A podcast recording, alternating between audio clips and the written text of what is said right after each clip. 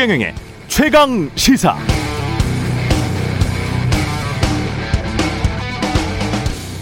네, 3월 15일 국토교통부의 보도 자료를 보면 아파트 같은 공동주택의 92.1%는 공시가격 6억 원 이하, 공시가격 6억 원 이하의 아파트를 한 채만 갖고 있다면 재산세 특례 대상이 됩니다. 즉, 1가구 1주택자고 그 주택이 공시가 6억 원 이하라면 재산세는 원래 원래 감면된다는 뜻이죠. 공시가 6억 원 이하라는 것이 어느 정도 수준이냐? 올 공시 대상 공동 공동 주택 수는 1,420만 5천 호였는데요. 이 주택들의 중위 가격은 1억 6천만 원에 불과했습니다. 생각보다 훨씬 낮죠. 그러니까 재산세 감면 대상이 되는 공시가 6억 원 이하의 소유자는 한국 대부분의 중상층 유주택자다. 이렇게 정의해도 무리가 없겠습니다. 지금 더불어민주당에서 논의되고 있다는 언론에서 지난 4년 동안 지속적으로 뜨거운 관심을 가져온 종합부동산세의 기준은 공시가 9억 원 초과의 주택들, 시가로 따지면 13억 원 정도 되는 공동주택들인데요. 전국 기준으로 52만 5천 호가 있습니다. 전체 공동주택의 3.7% 통계상으로 보면 명확히 한국 최고의 자산 계층이라고 부를 수 있습니다. 그런데 종부세는 인별 과세잖아요. 만약 부부가 공동 소유하고 있는 주택이라면 9억 원씩 각각 합쳐서 공시가 18억 원. 그러니까 시가로는 26억 원 이상은 돼야 종부세가 부과된다는 계산이 나옵니다.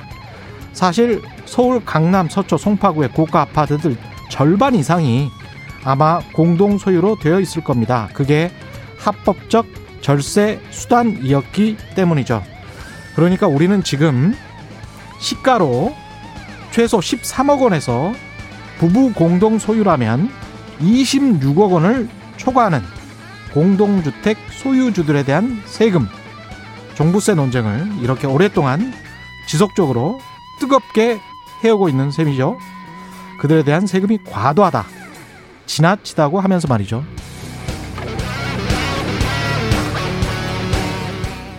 네, 안녕하십니까. 5월 19일 세상에 이익이 되는 방송 최경련의 최강시사 출발합니다. 저는 KBS 최경련 기자고요. 최경련의 최강시사 유튜브에 검색하시면 실시간 방송 보실 수 있습니다. 문자 참여는 짧은 문자 50원, 긴 문자 100원이 드는 샵 9730 무료인 콩 어플에도 의견 보내주시기 바랍니다. 오늘 1부에서는 국민의힘 당권주자 릴레이 인터뷰 이준석 전 최고위원 만나보고요. 2부에서는 여권 대선 주자 가운데 한 분입니다. 더불어민주당 김두관 의원 연결해서 이야기 나눠보겠습니다.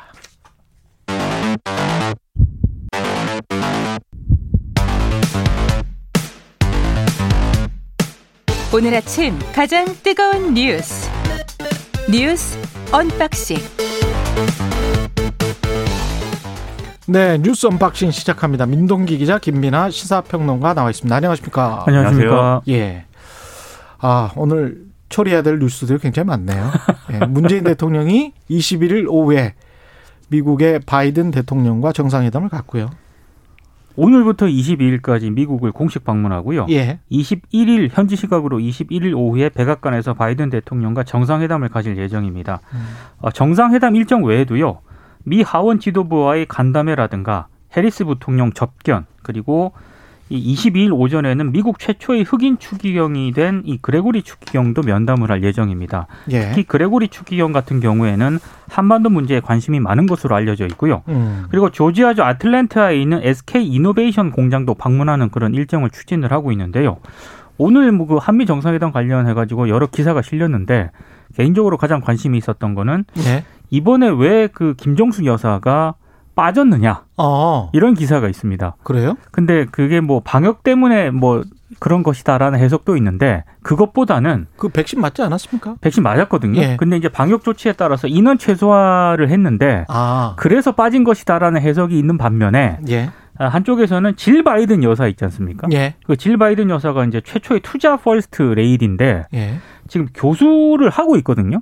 그렇죠, 그래서, 그렇죠. 그래서 바이든 대통령이 취임한 뒤에도 음. 외빈 접견이라든가 이런 활동을 전혀 안 하고 있답니다. 아, 그래서 그렇군요. 그걸 맞추기 위해서 김정수 여사가 수행단에 빠진 게 아닌가 이런 아. 해석도 있습니다. 그러니까 이게 영부인은 또 영부인 대 영부인으로 카운터파트로서의 무슨 일정이 있어야 되거든요. 그렇죠. 근데 질 바이든 여사가 지금 말씀하셨지만 일하느라 바쁘시군요. 그렇죠. 본인은 닥터 바이든이다 예. 이렇게 얘기하고 있기 때문에 바빠서 그런 예. 일정을 못 잡는다 이런 상황이어서 이제 예. 빠졌다 이런 해석이 가능할 것 같고 저는 관심이 이제 점심 식사는 무엇이냐 네. 이게 관심인 게 왜냐하면 예. 이게 어쨌든 스가 요시히데 일본 총리에 이어서 어, 두 번째로 이제 만나는 정상인데 바이든 그렇죠. 대통령이 스가 요시히데 총리는 문제가 논란이 좀 됐던 게 음. 굳이 이제 일정이 없는 점심 식사를 막 주장을 해서 이제 일정에 끼워 넣었는데 아 본인이 주장을 했어요? 그렇습니다. 스가가 네. 스가 그렇- 총리가 그렇다고들 하는 얘기가 일본 내에서 나옵니다. 이게 예. 이제 뭐 반대파들의 주장이긴 한데 스가 요시히데 총리의 네. 배가 고팠나 보죠. 예. 그렇죠. 근데 이제 그때 점심 식사가 햄버거였거든요. 그래서 예. 햄버거를 놓고 예. 또 방역 수칙 때문에 널찍한 탁자에서 아저 끝에서 저 끝까지 앉아가지고 사이가 햄버거를. 먹는 사이가 네. 네. 예. 이게 이제 일본 내에서 무리하게 햄버거 식사를 했어야 되느냐 이런 예. 논란이 나왔기 때문에 오찬이 있을 것이냐 있다면 무슨 메뉴일 것이냐 자연스럽게 이제 여기에 대해서 좀 관심을 갖는 언론의 목소리들이 많이 있습니다. 뭐 그러니까 햄버거 먹으려고 갔냐 뭐 이런 이야기인가요? 근데 일본에서 예. 그런 얘기인데 예. 그래서 우리는 예. 햄버거는 아니다. 아, 햄버거 이상은 먹어야 된다. 우리는 뭐 이런 건가요 또? 이상을 먹을 것이다라고 예. 하는 얘기가 청와대 일각에서 나온다. 뭐 이런 얘기인 거죠. 예. 중요한 건 뭐 백신이겠죠. 우리 입장에선. 그러니까 백신 스와프가 성사가 될 것인가? 예. 그리고 이 백신 수급 일정을 앞당, 앞당길 수 있을 것인가? 그리고 음. 방미 기간에 우리 기업들이 미국 제약업체들과 백신 위탁 생산 계약이라든가 음. 공동 연구 양해각서를 맺을 수 있는가? 이런 예. 점 등이 이제 관심이고요. 특히 이제 백신과 관련해서 우리가 받는 게 있으면 또 주는 게 있어야 되지 않겠습니까? 주겠죠. 뭘. 그래서 뭐 반도체나 배터리 공급망 강화를 바이든 정부가 굉장히 비중을 두고 있기 때문에 예. 우리 그 기업들이 대규모 지금 대미 투자 계획까지 검토를 하고 있, 지 않습니까? 예. 그래서 미국의 백신 협력을 이끌어내기 위해서 이 반도체나 배터리 공급망 같은 게 카드로 활용될 수도 있다 이런 뭐 전망도 나오고 있는데요. 음. 특히 뭐 이번 방미 수행단에 삼성, SK, LG그룹 관계자들이 같이 가거든요. 같이 가죠. 예. 동아일보가 오늘 재밌게 표현을 했더라고요. 문재인 대통령이 BBC 카드를 들고 방미에 올랐다 이렇게 BBC 보도를- 카드. 예. 예. 그러니까 BBC가 뭐냐면은 전 저는 처음에 제목만 보고 공영 방송이죠. 공영 방송이 뭐왜 가지 이렇게 했는데 그 BBC가 그 예. BBC가 아니고 예. 예. 바이오, 배터리 그리고 반도체 얘기하는 칩 있지 않습니까? 예. 이걸 줄여서 이제 BBC라고 얘기를 했더라고요. 그뭐 BBC라는 말을 또 굳이 만들었습니다. 말은 이제 잘 만드는 우리 언론들이. 잘해요. 예. 예. 근데 이제 이게 사실은 어 좀 뭐랄까요 의무부의 수위가 좀 다를 수 있어요. 예를 들면 이제 일부 미국이 백신 수합이라든지 수합이라고 부르는 뭐 절차를 통해서든지 어쨌든 백신 공급에 뭐 일부를 뭐 도와주는 수준이다라고 하면은 그거는 이제 뭐 백신을 뭐 얻어냈군요. 뭐 이렇게 평가하고 끝나는 건데 그게 아니라 지금 말씀하신 대로 위탁 생산이라든가 이라든가 이런 것들을 실질적으로 이제 어, 실체가 있는 걸로 만들어내고 음. 그거를 이제 가지고 얘기를 하면 이건 일종의 백신 동맹이다. 이제 이렇게 평가할 수 있는 어떤 예. 아, 그런 좀, 좀 격상된 평가는 이제 할 것이고요. 음. 그렇게 된 이후에 그 성과를 바탕으로 해서 우리나라는 백신 허브국이 될 것이다. 예. 이제 이렇게 논의가 갈 것이기 때문에 이게 결국 어, 기업들하고 이 파이자나 모더나하고 그다음에 삼성바이오로직스나 등등의 이제 이 기업들하고의 협상이 어떻게 끝나느냐에 따라서 방미 성과의 이제 수준이 좀 달라질 수가 있다. 이렇게 예상할 수가 있겠습니다. 아주 냉정하게 보자면 미국이 원하는 거는 반도체가 아니고요. 일자리예요. 일자리. 그렇죠. 예. 공장을 예. 만들어야 되는 예, 음. 일자리를 원하는 것이고 제가 지난 주말에 한국 최고의 그 반도체 전문가 중에 한 분을 만났었는데 그분 계산은 약간 좀 달라요. 그래서 제가 좀 찾아봤어요. 네. 보니까 그분 말이 맞을 수도 있는 게 인텔 같은 경우도 지금 200억 달러 정도 반도체 투자를 한다고 하고 음. 삼성이 원래 기존에 텍사스 또는 다른 곳에 만들려고 했었던 게 한 170억 달러 정도 되는 거고요. 네. 이 어디죠? TSMC. 네. TSMC가 미국에 투자 약속을 한 게 500억 달러 정도 됩니다. 그래서 지금 현재 반도체 공급 부족, 이른바 쇼티지가 나온다는 게 어, 이분의 주장으로는 이 반도체 전문가의 주장으로는 한 5%밖에 안 된다. 음. 5%밖에 안 되는데 이게 이미 뭐 사재기도 많이 해놨고 뭐 이런 상황이기 때문에 이걸 믿고 하면 반도체 투자 지금 쭉 액수를 들어보면 아시겠지만 네. 공장 하나 만드는데 20조 원이 들어가는 거예요. 그렇습니다. 그리고 한 5년 동안 어떤 수익을 빼먹는 겁니다.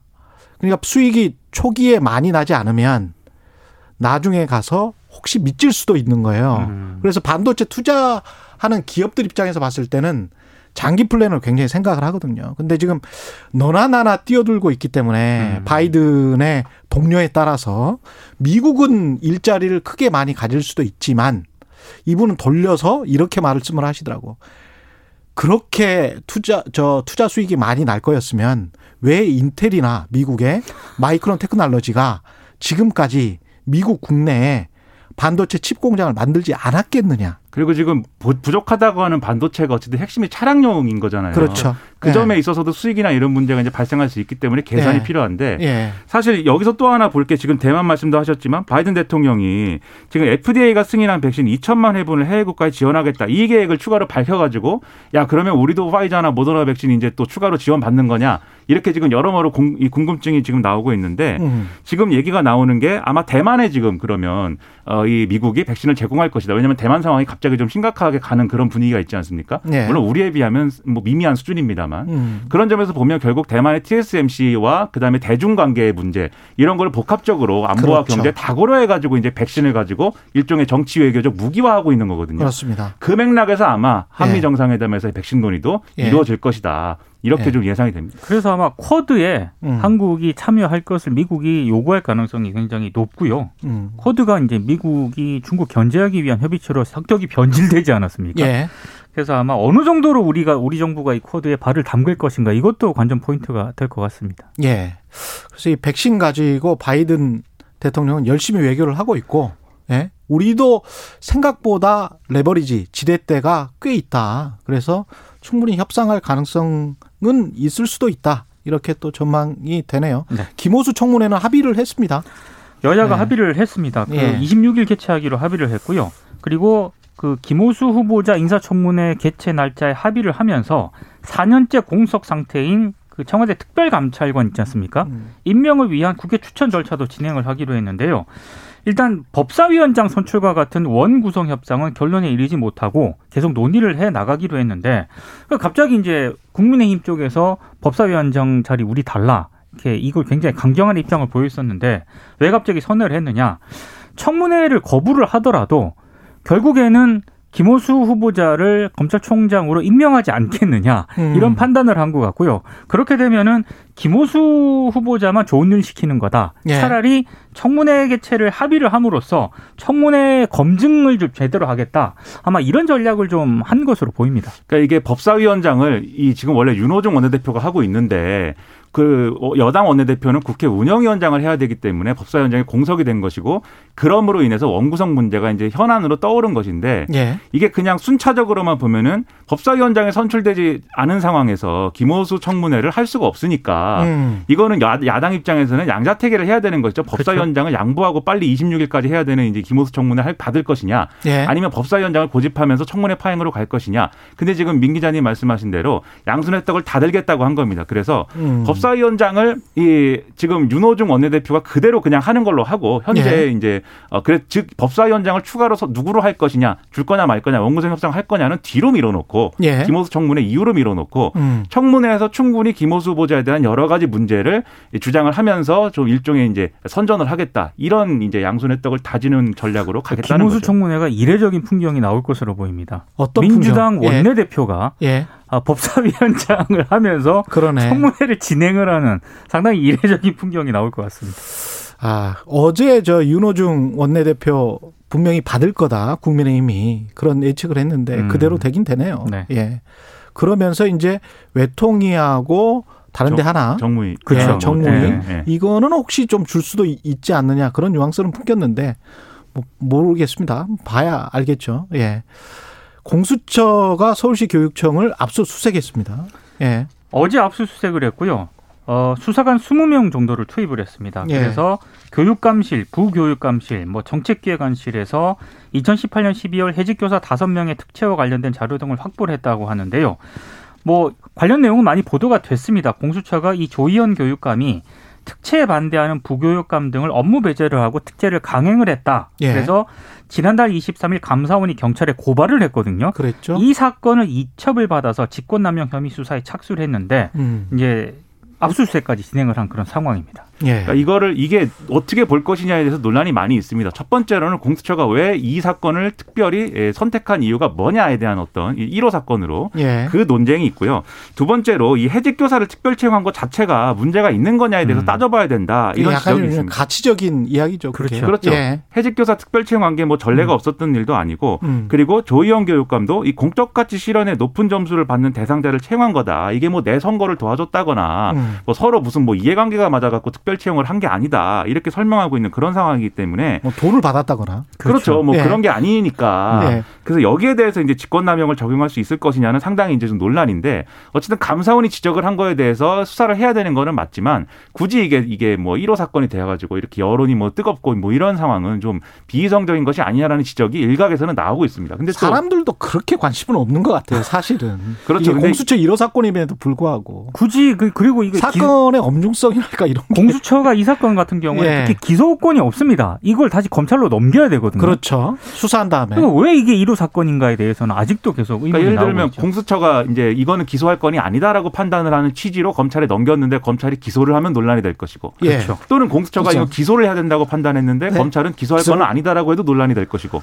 두 조직의 이 어떤 판단이 맞아야 되는데 검찰 입장에서는 공수처를 여러모로 바보로 만들 수도 있겠네. 그렇습니다. 아마 사안이 근데 이런 예. 이렇기 때문에 뭐 판단이 일치하는 방향으로 많이 노력을 하지 않을까 싶습니다. 기소를 뭐 하는 방향으로 많이 가지 않을까 예. 네, 우려가 많이 되죠. 짧게 국민의힘 전당대회 AB 경선에 한해서는 지금 일단은 당원 투표 50% 여론조사 50% 원래 이게 70, 30이었잖아요. 7대 3이었는데 예. 5대 5로 조정을 하기로 했고요. 예비 경선만 그렇다는 겁니까? 본경선은 안 그렇습니다. 예비 경선만 그렇고요. 바뀐 게 없고. 그렇습니다. 당원 예. 당규에 당원 투표 70% 국민 여론조사 30%로 당 대표 후보를 뽑아라 이렇게만 돼 있고 예. 예비 경선은 어떻게 해야 된다 이 내용은 없거든요. 아, 그래서 그러니까. 예비 경선은 여론조사 비율을 좀 더 이제 반영한다라는 취지인데 예. 이렇게 됨으로써 컷오프 다섯 명에 누가 들어가느냐를 놓고 예. 나머지 후보들 이 좀 컷오프 다섯 이내 안 들어갈 수도 있는 후보들의 어떤 합정 연행이라든가 단일화 이런 시나리오들이 여러 가지 나오고 있습니다. 초선 돌풍이 예. 예, 예비 경선에서 더 세질 수도 있다. 이런 전망이 나오고 있습니다. 이런 거 보면 국민의힘이 이게 잘해요. 그럼요. 예. 네. 흥행 몰이 이거 잘하는 것 같아요. 그러니까 예. 어떤 부분에서는 뭔가 변화되고 변화의 모습을 보여줘야 된다라는 네. 어떤 뭐랄까요 위기감이라든가 음. 자기 의식이 분명히 있는 건 또 사실인데 음. 그런 것들이 전당대회 결과로 어느 정도로나 이제 표현이 될 것이냐는 또 다른 문제이기 때문에 이거 나중에, 지켜봐야 되겠죠. 예, 결과는 어떻게 나올지 모르겠습니다. 예. 뉴스 unboxing 민동기 기자 김민아 시사평론가였습니다. 고맙습니다. 고맙습니다. 고맙습니다. KBS 일라디오 최경영의 최강 시사 듣고 계신 지금 시각은 7시 38분입니다. 오늘 하루 이슈의 중심. 당신의 아침을 책임지는 직격 인터뷰. 여러분은 지금 KBS 일라디오 최경영의 최강 시사와 함께하고 계십니다. 네, 초선 젊은 주자들의 일단 출마 선언으로 국민의힘 당권 경쟁이 갈수록 뜨거, 뜨거워지고 있는데요. 국민의힘 당권 주자 릴레이 인터뷰하고 있습니다. 오늘은 젊은 바람을 맨 앞에서 이끌고 있는 분입니다. 이준석 국민의힘 전 최고위원 연결돼 있습니다. 안녕하십니까? 아, 여보세요? 예, 안녕하십니까? 예, 예. 출마 선언을 근데 하셨어요? 안 하셨어요? 이미 뭐 사실상 출마를 기정사실화했기 때문에 예. 뭐 출마의 의미보다는 이제 출마하면서 의지를 좀 밝히는 출마 선언문 정도가 이제 남아 있는 것 같습니다. 예, 비전이나 이제 가치를 이야기를 할 텐데 무슨 이야기를 할 겁니까? 출마 선언에서? 아무래도 이제 제가 봤을 때는 이번 선거에서 뭐 제가 출마하면서 뭐 다른 것보다는 결국 비전에 대한 얘기인데 예. 제가 봤을 때는 경쟁이라든지 이런 것들이 지금까지는 당에서 좀 아, 도외시되어 왔었거든요. 예. 때문에 경쟁, 공정한 경쟁의 가치를 살리는 방법이 무엇인가에 대해 가지고 이야기를 하게 될 것 같습니다. 그렇군요. 머니투데이 의뢰로 PNR이 지난 14일에 만 18세 이상 남녀 1,005명을 대상으로 한 국민의힘 당대표 후보 지지도 조사 결과입니다. 자세한 내용은 중앙선거 여론조사 심의회 홈페이지 참조하시면 되는데요. 1위 했어요, 여기서. 그죠? 예. 예. 이게 뭐라고, 물론 이제 그냥 일반 국민을 대상으로 한 거니까 예. 인지도가 높은 사람이 되는 건가? 뭐 이- 이렇게 생각할 수도 있고 어떻게 생각하세요? 근데 저는 이제 그 어차피 저희 당 지지층에서도 제가 뭐 괜찮은 결과를 냈으니까요. 저는 음. 당심과 민심 관계없이 제가 지난 10년 동안 이제 정치권 언저리 세웠던 일들에 대한 종합평 종합적 평가가 나올 때가 되지 않았나 이런 예. 생각을 하고요. 저는 반대로 지금 제가 이제 다선 중진 의원들과 좀 맞서는 모양새로 이제 가고 있는데 그렇죠. 이 다선 중진 의원들이 뭐 상대적으로 그동안 의정 활동을 열심히 하셨음에도 불구하고 인지도가 이렇게 낮다 그러면은 음. 그것도 제 생각에 좀 문제가 있는 부분이 아닌가 이렇게 생각하고요. 저는 그래서 이게 뭐 인지도 문제다라고 하는 것은 오히려 그분들 입장에서는 좀 반성해야 될 부분이 아닌가 싶습니다. 당 지지층에도 높은 결과 나왔다고 그러셨는데 어느 정도 결과 나왔습니까? 실제로 지금 뭐 당에서 지금까지 원내대표를 지내셨던 뭐 주호영 원내대표나 예. 아니면은 최근까지 원내대표 지냈던 나경원 원내대표랑 거의 비슷한 수준의 지지율이 나왔거든요. 그렇군요. 특히 핵심 우리 당원들이 많다고 알려진 그 TK 지역, 예. 대구 경북 지역에서도 주호영 대표랑 제가 아마 1% 남짓한 차이밖에 나지 않을 겁니다. 그렇기 때문에 많은 사람들이 예상하는 것처럼 뭐 당심과 민심의 괴리가 클 것이다 이런 것은 좀 섣부른 생각이 아닐까 싶습니다. 근데 주호영 전 원내대표는 최경영 최강 시사에서 이렇게 말했단 말이죠. 조사 결과가 당 경선 규칙대로 된 것이지는 한 번 더 검토해 봐야 한다. 이거는 이제 이 실제로 하면은 당원 70% 본경선에서는 예. 네. 국민 여론 30% 이렇게 하기 때문에 이대로 가지는 않을 것이다. 뭐 이런 말인 것 같고요. 저는 근데 뭐 항상 뭐 시험 제도가 아무리 바뀐다 하더라도 입시 제도가 아무리 바뀐다 하더라도 결국엔 공부 열심히 한 학생이 어, 대학 가- 대학 갑니다 그거는 예 그거 입시도 탓할 필요 없고요 저는 예. 그래서 저는 처음부터 룰에 대해서 한마디도 하지 않겠다라고 얘기했었거든요 아 룰에 대해서는 한마디도 하지 않겠다. 실제로 한마디도 안, 한마디도 안 했고요 예. 물리에 대해서도 안 했고 어떻게 음. 해달라는 얘기도 안 했고요 이번에 선관위에서 룰을 이제 7대 3으로 하기로 결정이 된 것 같은데 예. 저는 뭐 그 시험 제도에 따라서 합격하겠습니다. 합격하겠다. 그 아무래도 그래도 당 당원들의 비율이 제가 보니까 뭐 50대 이상이 많다고 하시던데 예. 그러면 그 약간 좀 불리한 거 아니에요? 실제로 예전에 이제 황교안 오세훈 그 당대표 선거를 생각하시면서 예. 당심과 민심의 괴리가 클 것이다 예측하는 분들이 있는데 예. 그 당시를 생각해 보면요 탄핵한 지 한 2년밖에 안 지난 시점이었기 때문에 음. 그 당시만 해도 탄핵에 대한 찬반이 선거의 주요 쟁점이었습니다. 음. 그런데 예를 들어서 뭐 그 당시에 어, 탄핵 찬성했던 오세훈 시장과 그리고 그 당시 박근혜 정부의 마지막 총리였던 황교안 총리의 대결이었기 때문에 그게 가장 주요한 주제로 부각되어서 그 당심이 네. 민심과 크게 괴리되게 나온 것이지 지금은 보시면요 세상이 많이 바뀌었습니다. 그 사이에 탄핵의 주역 중에 하나였던 윤석열 총장이 보수 진영에서 대권 주자 1위를 하고 있거든요. 예. 좀 그렇기 때문에 이거는 탄핵의 강은 이미 넘은 지 오래다. 그랬을 때는 뭐 주호영 대표도 그렇다 탄핵이 주제가 된다고 주호영 대표가 탄핵 반대했던 것도 아니거든요. 예. 탄핵 찬성파였거든요. 예. 그렇기 때문에 저는 이게 뭐 지금까지는 좀 이슈 중심으로 해가지고 당신 민심이 갈린 적이 있었다면은 음. 이번엔 그런 이슈는 없다 이렇게 생각합니다. 그 예비 경선을 하면 어떤 구도가 될까요? 이 지금처럼 한 절반 절반 정도의 어떤 초선 또는 뭐 젊은 사람들 한 절반 그리고 중진들 절반 이런 정도가 될까요? 본경선에서는?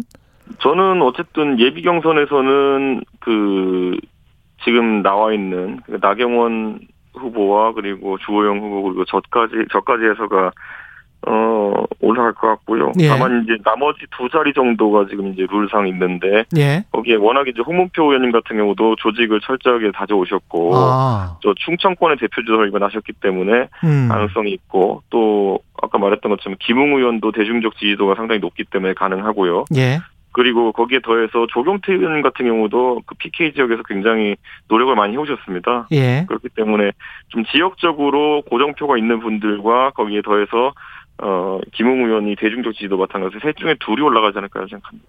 아, 이게 중진들로서는 컷오프에서 탈락하면 약간 좀 망신살이네요. 그리고 거기에 더해서 이제 예. 가장 좀 늦게 이제 합류한 김은혜 의원도 있는데 그렇죠. 김은혜 의원은 워낙 이제 앵커 출신이고 대중적 지지도가 높다 보니까 음. 조금 시간이 더 있다고 한다면 지금 한 열흘 남짓한 시간이 있을 것인데 예. 김은혜 의원도 충분히 어 가능- 돌풍을 일으킬 수 있다라는 얘기가 나오고 있습니다. 아, 몇 명의 어떤 신인 그룹들이 들어가느냐, 본경선에 이것도 흥행에 크게 좌우가 되겠네요. 근데 이제 마침 22일에 이준석, 예. 김웅, 김은혜 이렇게 세 분만 토론회를 합니까? 어 어쨌든 저희가 시간과 일정이 되는 사람들끼리 예. 먼저 저희가 뭐 그 자주 가는 카페에서 모여가지고 토론을 하기로 했거든요. 예. 그렇기 때문에 저는 이거는 뭐 시작이다 이렇게 보고요. 들어 유튜브로 중계도 하고. 예, 저와 뭐 이슈에 대해서 뭐 생각이 예. 같거나 다르거나 같이 음. 토론하시고 싶은 분이 있으면 저는 언제든지 승낙하겠습니다. 그거는 예, 아. 중진 의원님들도 그렇고 예. 저는 원래 이런 거 하고 다니는 사람이잖아요. 주로 어떤 아젠다나 뭐 토론회에서 뭘 논의를 하게 되죠? 어, 우선 제가 김웅 의원이나 김은혜 의원과 굉장히 생각이 비슷한 것 같으면서도 김웅 의원과는 그 당의 인재를 영입하는 방식에 있어서 예. 저는 완전 경쟁, 아까 제가 경쟁의 가치를 이야기했었는데 완전 경쟁 선발로 공정하게 뽑자라고 하는 입장이고 예. 김웅 의원 같은 경우에는 청년 같은 경우에는 경쟁에 다소 불합리한 그런 어 지점이 있으니 음. 청년 할당제를 하자 이런 이야기를 하고 있고 예. 뭐 이런 것이 좀 관점의 차이라고 볼 수 있겠고요. 예. 그다음에 그 김은혜 의원 같은 경우에는 저랑 이제 이견이 있는 지점이 예를 들어 뭐 중진들에 대해 가지고 굉장히 공격적인 메시지를 많이 내고 계시거든요. 예. 그러니까 세대 교체론이나 이런 것에 좀 더 적극적이신 것 같아가지고 음. 저랑 뭐 비슷하면서도 다른 듯하는 지점들이 좀 있기 때문에 저는 예. 좋은 토론이 될 수 있지 않을까 생각합니다. 이 청년 할당제 말씀하셨지만 그 여성 할당제 관련해서도 주호영 원내대표가 뭔가 좀전 예. 원내대표가 이준석 전 최고를 견- 겨냥하는 듯한 그런 이야기를 했거든요. 예, 이게 예. 뭐 제가 이런 말씀드리기 참 뭐하지만은 예. 이 문제는요, 그 예. 젠더 이슈는 저희 당에 이제 워낙 갑자기 이제 이게 이슈가 되다 보니까 당황해가지고 급하게 던지는 메시지들이 많은 것 같은데 예. 저는 잘 연구 안 된 부분은 안 건드리시는 게 좋습니다. 제가 진짜 그 중진 의원님께 드리고 싶은 말씀은 예. 이거 학습 안 된 상태에서 건드리면 이거 되게 벌집입니다. 이거. 그 이준석 전 최고의 이 여성 할당제에 관한 입장은 뭐였었죠? 저는 이번에 뭐 음. 임혜숙 후보자의 임혜숙 장관의 임명 과정에서 드러났듯이 예. 저는 할당제라는 것이 이렇게 교조적으로 운영되고 무조건 뭐 수치적 평등을 위해서 직- 이 동작하다 보면은 음. 이거야말로 큰 부작용을 나올 수 있다라는 것이고 예. 저는 뭐 이번에 그 입장에 대해서는 저희 당에 오히려 여성 의원들도 공감하신 분들이 많고 예. 그 윤희숙 의원이나 황보승 의원, 허은하 의원 이런 분들 같은 경우에는 본인들이 전부 다 굉장히 어 열심히 노력했고 성공한 어떤 여성들로서 예를 들어 윤희숙 의원은 뭐 저명한 경제학자였고 황보승 음. 의원도 지방의회부터 차근차근 밟아온 입지전적인 여성 정치인이고 허은하 의원 같은 경우도 본인의 이미지 컨설팅이한 영역에서 굉장한 성과를 내던 분이거든요. 예. 이런 분들 입장에서는 할당제 없이도 성과를 낼 수 있다는 그런 어떤 가치를 내세우고 있는 것이고요. 저는 예. 오히려 이번에 정의당에서도 이런 할당제를 자꾸 이런 임, 유니, 그 임혜숙 장관 임명에 들먹이는 거는 할당제에 대한 희화화다라는 얘기를 했거든요. 음. 저는 이게 좀, 어, 민주당에서도 좀 가볍게 생각했던 것이 아닌가 예. 생각하고, 예. 우리 당내에서도 이번 전당대회에서 이거에 대해서 좀 얘기가 있을 것 같지만은, 음. 할당제라는 것을 너무 교조적으로 받아들이고 그것이 유일한 대안이라고 생각할 필요는 없는 것 같고요. 예. 사실 어느 정당에나 할당제에 대한 조항은 지금까지 있어 왔습니다. 예. 십수년 동안. 그것이 민주당처럼 교조적으로 지키는 조항인지 아니면 음. 저희 당처럼 노력하겠다라고 되어 있는지가 약간 차이일 뿐인데요. 예. 사실 그런 어떤 각 정당의 그 할당제에 대한 노력 속에서도 오히려 여성 정치나 이런 것들이 크게 발달하지 못했던 것에 대해 가지고 이제 할당제가 유일한 대안이 아니라는 생각을 좀 해야 될 것 같습니다. 이준석 전 최고하고 입장이 좀 다른 진중권 교수랄지 뭐 이런 쪽에서 이제 반론도 들어오고 있고 주호영 전 원내대표가 페이스북에 뭐라고 썼냐면 페미니즘, 이대남, 이대녀, 성별 대립, 우리 모두가 서로를 지켜주고 존중해야 하는 대한민국 구성원들 뭐 이, 이런 어떻게 보면 원칙적인 이야기인데 이걸 이제 언론에서는 이준석 전 최고를 겨냥했다. 이 발언 자체가 이러 이게 그 겨냥하려면 오히려 제가 했던 말 중에 네. 무엇이 잘못되었는지를 정확하게 지적해야지 이제 그게 서 논의해 볼 수 있는 거거든요. 예. 사실 정치하면서 가장 제가 좀 저는 답답하게 생각하는 게 좋은 게 좋은 거지 위아더 월드 하는 걸로 끝내는 걸 되게 싫어하거든요. 좋은 게 좋은 게 아니다. 예, 그게 예. 좀 극단적으로 가게 되면은 제가 계속 안철수 대표 비판하는 것처럼 음. 양비론으로 맨날 끝내는 경우가 있고요. 음. 이번에 안철수 대표도 이 페미니즘이나 이런 젠더 논쟁이 있어가지고 선거 끝나고 뜬금없이 양비론 하다가 이제 좀 비판받은 지점도 있는데 예. 아니면은 서로 그 섞을 수 없는 걸 섞으려고 하는 사람들이 있어요. 예. 그거는 양비론과 다르게 저는 그 따뜻한 아이스 아메리카노를 찾는 사람들이라고 하거든요. 예. 아이스 아메리카노는 얼음인데 어떻게 따뜻할 수가 있어요. 예. 그러니까 저는 음. 그게 된다는 식으로 얘기하는 것 자체가 사회 갈등에 대해서 아니면 사회 문제에 대해서 아무것도 안 하겠다는 의지로 받아들여집니다. 저는. 아 오히려 그냥 대충 그러니까- 무마하고 말로만 그냥 때우려고 그냥 지나가는 거다. 그러니까 뜨거운 예. 거 먹을래요, 차가운 거 먹을래요. 그런데 뜨거운 아이스 아메리카노 이래버리면은 이거는 뭐 어쩌자는 거지 이렇게 되거든요. 저는 지금 분명히 젠더 갈등이라는 것이 분명히 네. 선거 결과를 통해 드러났는데 예. 이 갈등을 어떻게든 어떤 관점을 가지고 해소할 생각을 해야 되는 거지. 음. 너네들 갈등 있는 거 알아 하지만 다 같이 잘 지내 이런다고 해가지고 이게 뭐가 되나요 이게? 저는 이거는 그런 식으로 저희가 예를 들어 영호남 지역 갈등 같은 것을 조기에 개입해서 해결하지 못했기 때문에 음. 아직까지도 만국적인 지역 갈등이 있는 것이고 좋은 게 좋은 거다로 하고 갈 문제가 아닙니다 이거는. 예. 예. 그 김은혜 의원 같은 경우도 윤석열 마케팅과 관련해서 네, 좀 과도하다라는 지적을 하고 있거든요. 예. 어, 윤 전 총장 입 따라 춤추면 당이 왜소해진다. 뭐 이런 이야기인데 어떻게 보십니까? 저는 윤석열 총장이 당연히 저희 당에 들어와서 어느 순간에는 선거를 치를 것이다 이렇게 보고 있고요. 음. 다만 그 시기가 늦어지진 않았으면 하는 바람인 것이 예. 어, 최근까지 뭐 안철수 대표가 서울시장 선거 뛰면서 뭐 2번이면 자기가 막 떨어질 것 같고 4번이면 될 것 같으니까 4번 하겠다 이러면서 계속 했었거든요. 예. 그러니까 그 아이디어 고집하다가 본인이 단일화해서 지고 지금 서울시장 안 됐었잖아요. 음. 그러니까 안철수 대표께서 그런 어떤 어 주장을 하시고 그렇게 노력은 하실 수 있겠지만은 실제로 결과가 안 좋았어요. 예. 그리고 오세훈 시장이 과연 이번 선거에서 그러면은 뭐 2번이기 때문에 더 받을 득표를 못 받았나요? 그런 거 아니거든요. 음. 실증적으로 이제 아니라는 게 증명되었으면은 예. 저는 뭐 국민의힘으로 들어가면 뭐 확장성이 떨어지고 본인의 표가 떨어진다라고 하는 이런 주장을 내세우기보다는 음. 오히려 저는 이제 당원들과 빨리 융화될 수 있는 방법을 찾는 것이 어떤가. 이? 저희 당의 당원 예. 조직이라는 것이 굉장히 큰 음. 조직이거든요. 예. 이 당원들은 만약에 윤석열 후보든 아니면 외부에서 온 어떤 후보든지 음. 마음이 맞으면은 몇십만 명이 진짜 대선에 적극적으로 우리 당의 후보를 위해 가지고 동네에서 설파하고 사람들에게 설득을 하고 이렇게 하고 다닐 수 있는 분들입니다. 예. 이 밑바닥 민심을 장악할 수 있는 조직이라는 것이 굉장히 중요한데 그 부분에 음. 대한 걸 간과하지 않았으면 좋겠습니다. 많이 그 홍준표 의원 복당과 관련해서 김웅 의원은 홍준표 의원이 복당하면 윤석열 전 검찰총장이 국민의힘에 못 들어온다 이렇게 이야기를 하고 있거든요. 이거는 만약에 홍, 만약에 제가 당 대표가 됐는데 홍준표 그 전 대표가 예. 윤석열 총장의 어, 복당에 대해 가지고 아 입당에 대해 가지고 음. 장애 요소가 된다고 하면은 제가 음. 강력하게 제지하겠습니다. 아 강력하게 홍준표 의원을 제지하겠다. 네.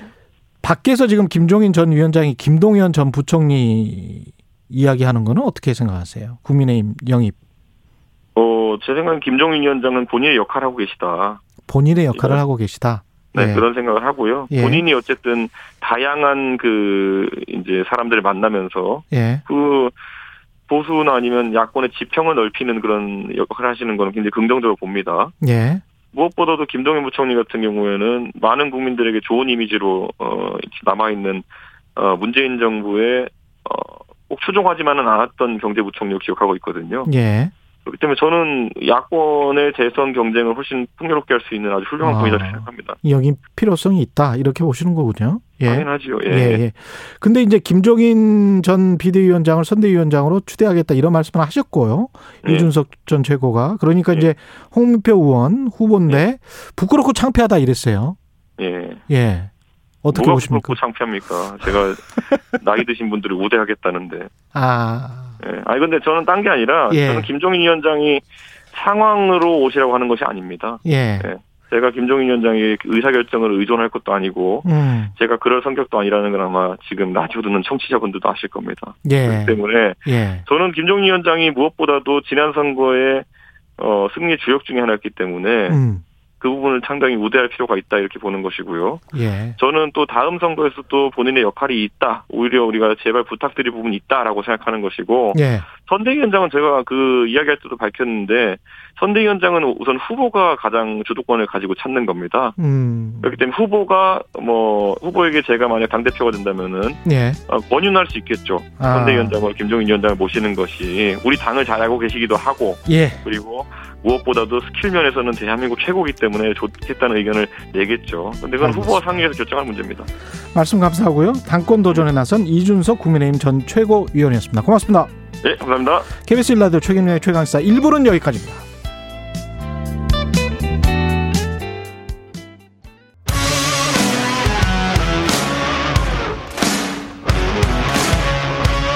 오늘 하루 이슈의 중심 최경영의 최강 시사.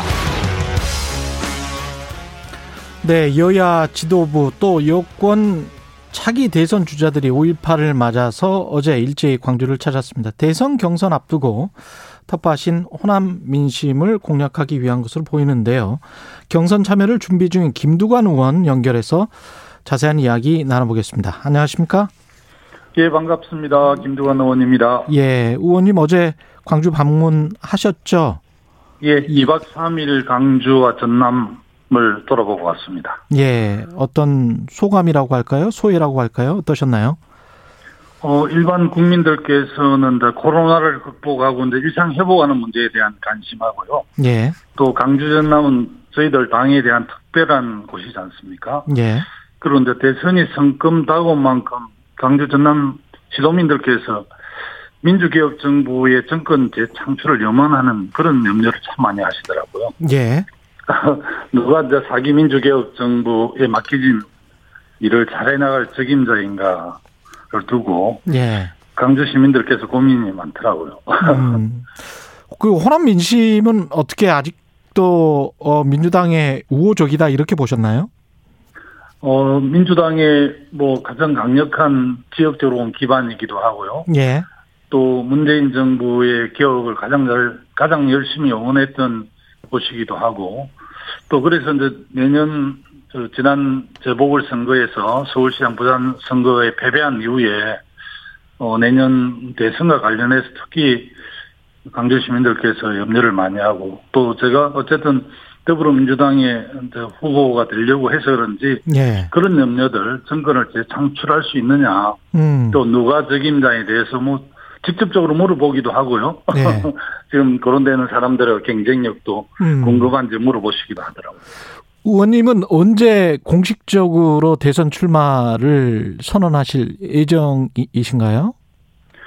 어, 아직 당에서 사실 예정대로 뭐 9월 10일까지 경선을 할지 음, 또 후보들하고 인원을 내서 뭐 제1야당인 국민의힘의 대선 경선 일정을 일정하고 이렇게 맞출지가 확정되지 않는 상황이라 예, 제가 뭐 6월 며칠이다 7월 초다 이렇게 제가 확정하지는 않지만 예, 어, 출마 준비를 거의 마무리하고 있고요. 예, 어, 뭐, 제 개인적인 자서전하고 또 기본 자산제에 대한 정책 관련 책도 거의 마무리해서 거의 마무리되면 적절한 시기에 출마 선언을 할 것이고요. 예, 어, 저는 뭐, 노무현 문재인 정부의 지지 기반 또 지역 기반을 같이 하는 정치인으로서 오랫동안 영남 민주 세력 확장을 위해서 내가 노력을 해온 감히 정통성을 가진 정치인이라고 자부를 합니다. 예, 그래서 예. 어쨌든 사기 민주정부 수립에 역할을 하고자 합니다. 대선 경선 연기론이 나오고 있는데 그래서 지금 말씀하신 것처럼 뭐 확정이 안 됐다 이렇게 말씀하신 거잖아요. 예. 근데 이게 연기가 될, 되는 게 맞다고 보십니까? 아니면은 어떻게 생각하세요? 저도 뭐 일반적인 당원, 권리 당원들이라든지, 어, 시중의 여론들을 지난번 정세균, 어, 전 총리와 조찬을 하면서 예. 의견을 좀 나눴었고, 그게 이제 일부 언론에 보도되고, 전재수 위원께서 이제 아마 한 네 가지 정도 이유를 들어서 예. 경선을 좀 연기하면 좋겠다고 이렇게 어, 이야기를 해서 좀 당내 쟁점이 되기는 했는데요. 예. 저는 뭐 당 지도부가 결정할 사안이라고 생각을 합니다. 아, 거기에 관한 확, 확실한 의견은 없으시고요. 어, 저도 뭐 일부 의견을 밝히긴 했는데, 예. 그래도 그렇게 논란이 되는 것보다는 예. 당 지도부가 아무래도 그 주자들의 의견을 좀 듣되, 예. 당 지도부가 당 대표와 최고 지도부가 결정할 일이라고 저는 그렇게 생각을 합니다. 그렇군요.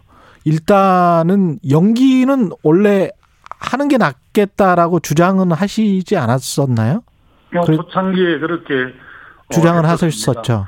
우리 이제 당원 당규를 입에하는 것처럼 이야기를 하시길래 예. 우리 당 당원 당규의 대선 180일 전에 후보를 확정하되 예. 상당한 이유가 있는 경우에는 당무위원회 의결을 거쳐서 그리하지 아니한다고 당원이 있거든요. 예. 그래서 사실 당 경선을 이렇게 조정하는 것은 당원 당규를 위배하는 것이 아니라 정무적으로 판단할 수 있는 문제였기 때문에 예. 또 우리 권리 당원들이 그런 이야기를 현장에서 많이 해서 음. 어, 그런 흐름들을 이야기한 것이죠.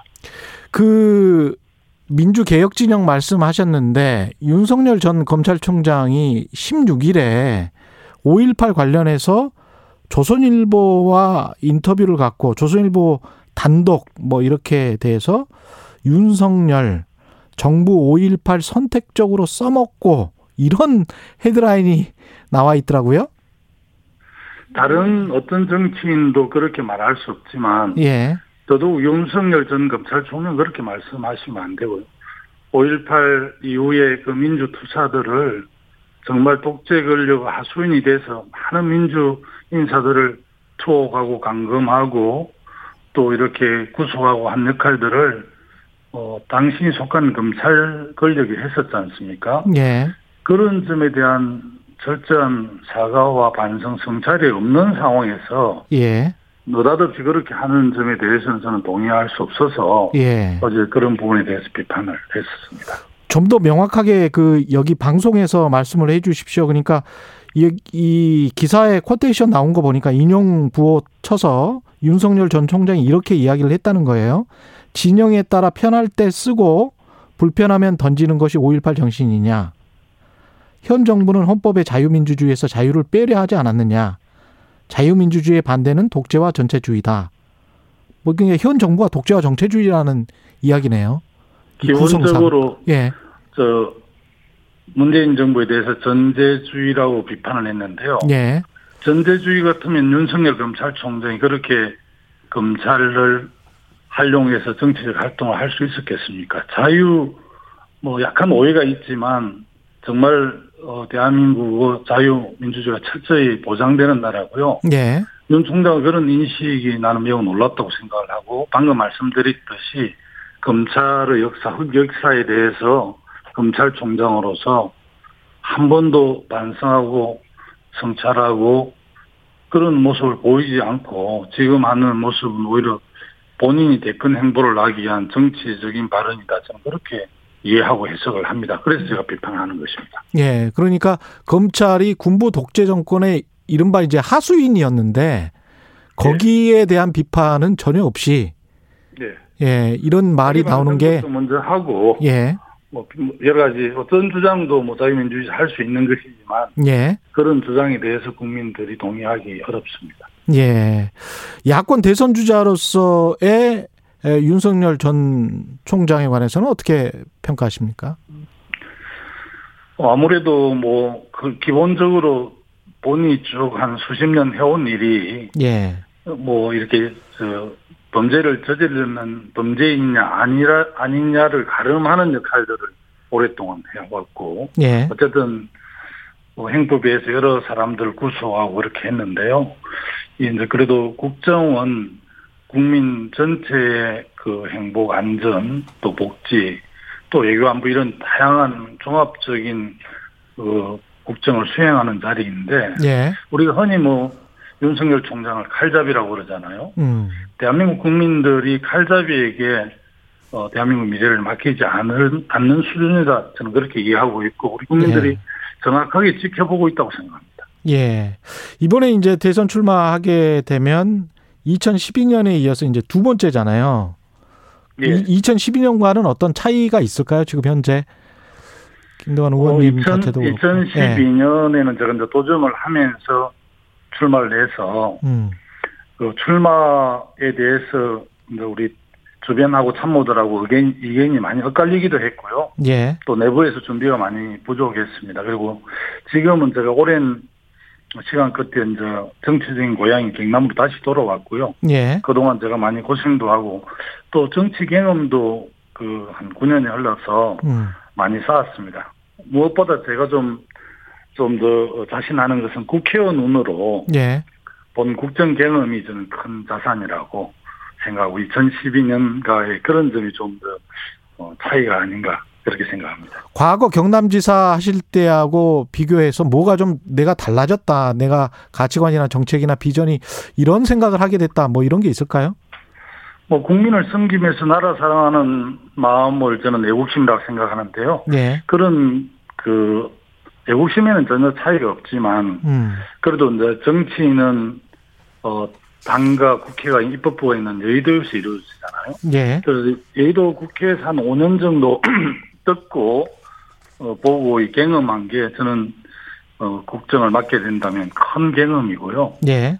또 2012년에 제가 대선 경선에 패배하고 독일 정부 초청으로 베를린 자유대 1년간 연수를 했는데요. 예. 유럽 사회를 좀 보고 듣고 느낀 게 저로서는 큰 경험이자 좀그 중요한 자산이다 이렇게 생각을 합니다.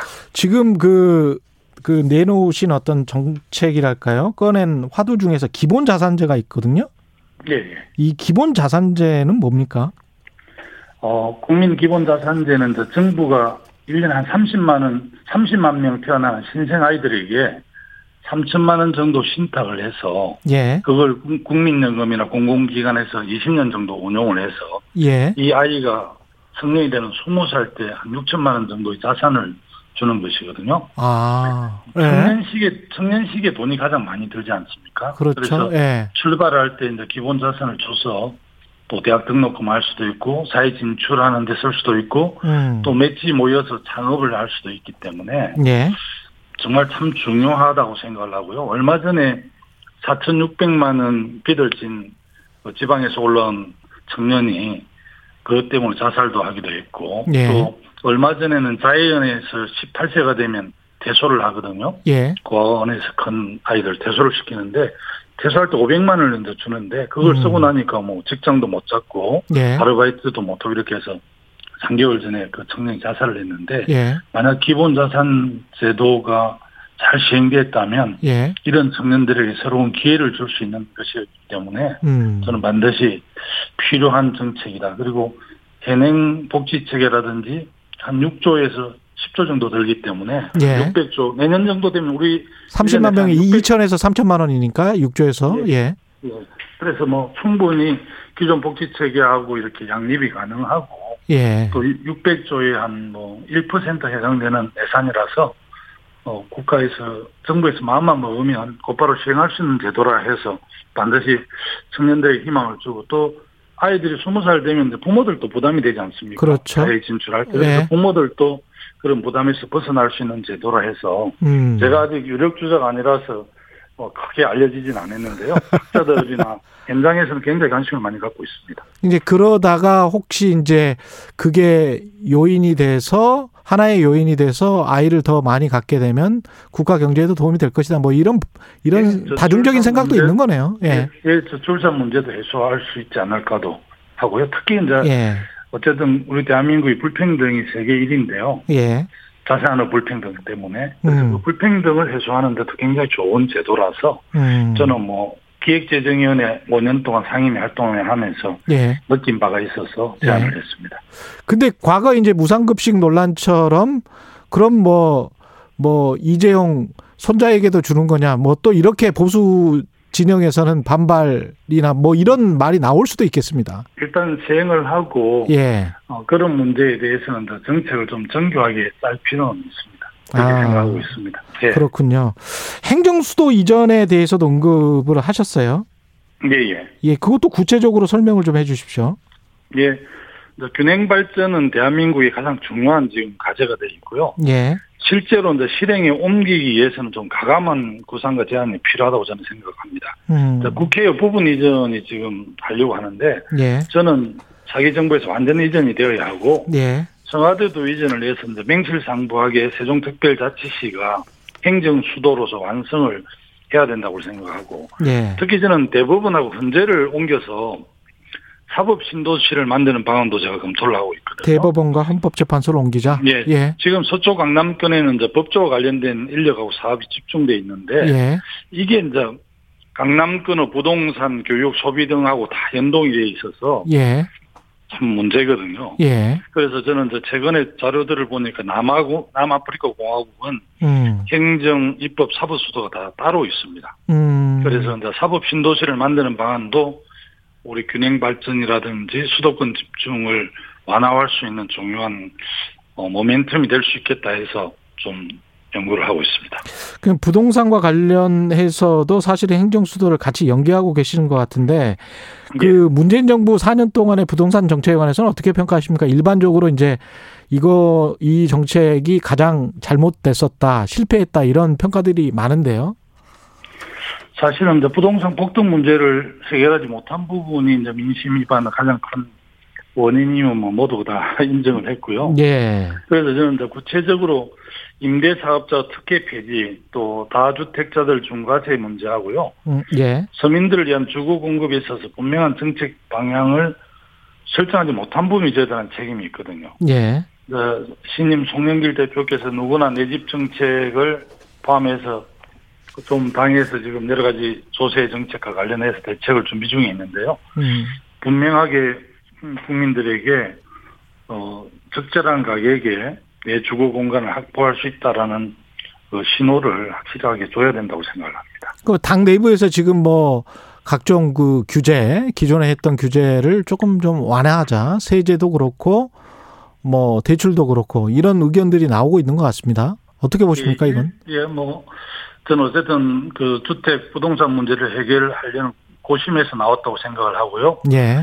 일단 뭐 예를 들어서 연령이 많으시고 또 오래 거주하신 1주택 소유자에 대해서는 어, 충분히 세제를 감면해 주는 게 맞다라고 생각을 합니다. 그리고 어 1주택 이상은 다 이렇게 좀 1주택 1가구 1주택의 원칙으로 하고요. 예를 네. 들어서 뭐 2주택 문제도 그 비투기 가열 지구인 농촌의 할아버지나 아버지로부터 물려받은 농가주택이 하나 있고 예. 실거주하는 서울에 주택이 있는 이런 부분은 얼마든지 좀 이렇게 핀셋으로 이렇게 할 수 있다고 보고요. 예. 아까 말씀드렸듯이 다주택자들의 특혜 폐지는 분명 해야 하고 예. 또 이렇게 다주택자 중과세 또 강력한 뭐 지금까지 했던 음, 그 부동산 그 규제 정책들은 그 좀 더 이렇게 정교하게 정책을 손볼 필요는 있고 그 부분을 우리 당의 부동산 특위에서 지금 준비 중인 것으로 들었습니다. 그 재보궐 선거 참패 이후에 민주당이 뭐 쇄신해야 된다는 목소리는 의원들 사이에 많이 나오고 있고 특히 이제 쇄신 그 초선 의원들이 이런 이야기 많이 하잖아요. 예. 근데 쇄신이라고 하면 너무 추상적이니까 이게 핵심은 뭡니까? 더불어민주당은 어떻게 쇄신되어야 됩니까? 아무래도 뭐 그 정부 여당이 이제 국정에 대해서 무한 책임이 있고 예. 어뭐 K 방역이라든지 또 여러 가지 선방한 부분도 있지만 음. 아마 이제 우리는 특히 이제 주거 문제, 부동산 문제에 대해서 우리 국민들께서 워낙 좀 민감하시죠. 그래서 예. 뭐 민심이 이제 그 부분에 많이 그 좀 떠나갔다 이런 평가를 하고 있고요. 어쨌든 저는 뭐 민심은 겸하게 갱청돼야 한다고 보지만 동시에 민주당의 정체성하고 가치에도 저는 좀 충실해야 된다는 생각도 해봅니다. 예. 그래서 오히려 원칙 있게 이제 개혁 과제들을 완수하는 모습을 보여야 민주당이 제대로 평가를 받고 다시 지지세가 좀 살아나지 않을까. 그래서 이 개혁에 대한 방향이라든지 수위도 뭐 우리가 이제 174분이라는 174사람이라는 음. 국민정당이다 보니까 당내에서도 다양한 목소리가 있는데요. 저는 예. 뭐 174석을 가진 거대 여당이 단일한 목소리를 낸다는 게더 이상한데요. 음. 한편으로는 쇄신하고 개혁하고 또 한편은 우리 당의 정체성과 개혁 방향에 맞게 또 추동을 해내는 게, 그, 수레 양바퀴로 가야 되는 게 아닌가 싶습니다. 그 대선 출마 준비 중인 이광재 의원 같은 경우는 이 이재용 씨를 사면하는 게 이제 긍정적으로 한번 검토해 보자 뭐 이런 입장인 것 같아요. 예, 예. 김동완 의원님은 어떠십니까? 어, 저는 뭐, 그 사면권 자체를 예. 대통령께서, 어, 결정할 문제라서, 예. 뭐, 제가 언급하는 건 적절하지 않고요. 뭐, 당내 다양한 이견이 있다는 건 인정합니다만, 좀더 음. 지켜보고 있습니다. 그 문재인 대통령이 이제 한미 정상회담 추- 참석을 위해서 오늘 출국하는데 관련해서 이제 마지막 어떻게 보면 정상회담이 될 수도 있겠습니다. 뭐 뭐를 해야 될까요? 뭐를 우리가 뭐 어쨌든 그 한미 동맹은 뭐 워낙 중요하고 한미 동맹을 더 공고히 하고 예. 바이든 정부는 과거 이제 트럼프 정부보다는 여러 면에서 좀 많이 다른 정책들을 갖고 있더라고요. 예. 어, 경제 정책 전반에 관련해서 쭉 저도 살펴보니까 음. 오히려 우리 더불어민주당의 정책하고 어, 상당히 괴를 같이 하는 부분들이 많이 있더라고요. 예. 그래서 어쨌든 그런 점들을 뭐 최근에 이제 우리 백신 문제 이런 그 반도체 이런 문제에 대해서 우리 기업들이 투자도 하고 또 우리는 백신들을 확보하는 이런 과정에서 아마 협조도 요청할 것이고요. 음. 특히 이 남북 문제에 대해서 아마 깊이 의논, 의논할 것으로 생각이 드는데 예. 어, 최근 이제 북한에서 남한을 대화 파트너에서 배제하는 모습을 보이고 있거든요. 예. 그래서 문재인 정부 이제 초기에 북미 관계에서 우리가 주도적인 역할을 했던 기억이 있습니다. 그래서 어 바이든 정부 출범하고 대북 인식이 좀 더 강경해졌다고 말은 하지만 어떻게 보면 크게 달라진 건 없기 때문에 음. 우리가 이런 상황을 잘 좀 그 인식 인지해서 우리가 좀 더 주체적으로 주도적으로 남북 문제를 해결하려는 의지를 보이는 게 중요하고 그런 역할을 우리가 할 때만이 또 미국도 한반도 평화 번영에 대해서 예. 지지와 지원을 해줄 것이라고 생각을 합니다. 여전히 남북 문제가 중요하다 이런 말씀이신 것 같고요. 예, 오늘 말씀 예. 감사합니다. 예, 여기까지 예, 하겠습니다. 고맙습니다. 예, 더불어민주당 김두관 의원이었습니다. 공정, 공익, 그리고 균형. 한 발짝 더 들어간다. 세상에 이익이 되는 방송. 최경영의 최강 시사.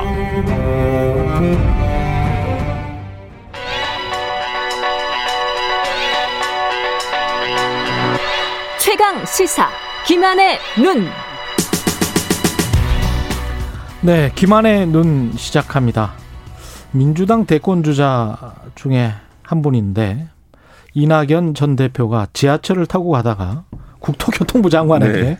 전화를 걸었습니다.